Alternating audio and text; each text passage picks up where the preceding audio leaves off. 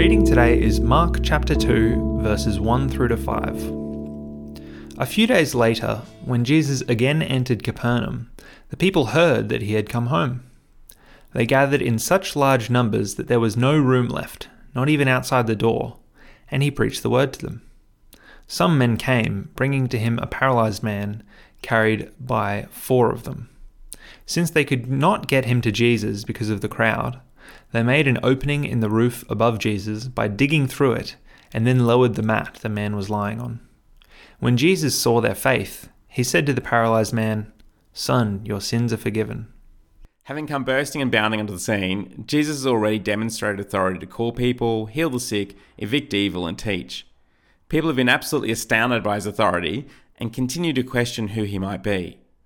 But now, as Jesus returns to Capernaum, something extraordinary is about to happen as the full extent of his authority is revealed.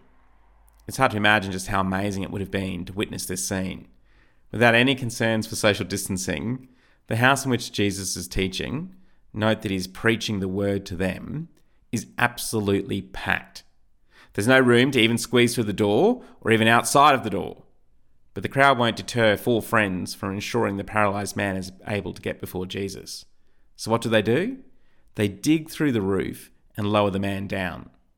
It would have been a phenomenally dramatic scene as debris from the roof fell to the ground on top of the people who had gathered inside. What tenacity! However, when the paralyzed man is placed before Jesus, something shocking happens. Instead of declaring that the man is healed, after all, that's what they must have been longing for, Jesus says, "Son, your sins are forgiven." To claim the authority to forgive sins was extraordinary. More on that tomorrow. But it must have been baffling on a personal level.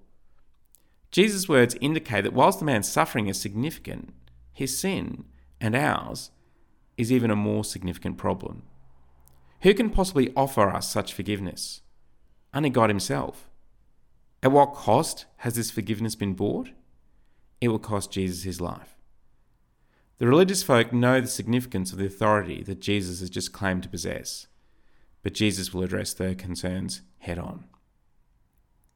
Gracious God, we thank you so much that not only do you have the authority to forgive, but also that Jesus paid the price so that we can be forgiven.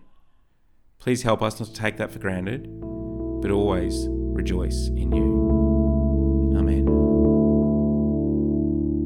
If you have any questions or would like to find out more about our church, visit stbarts.com.au.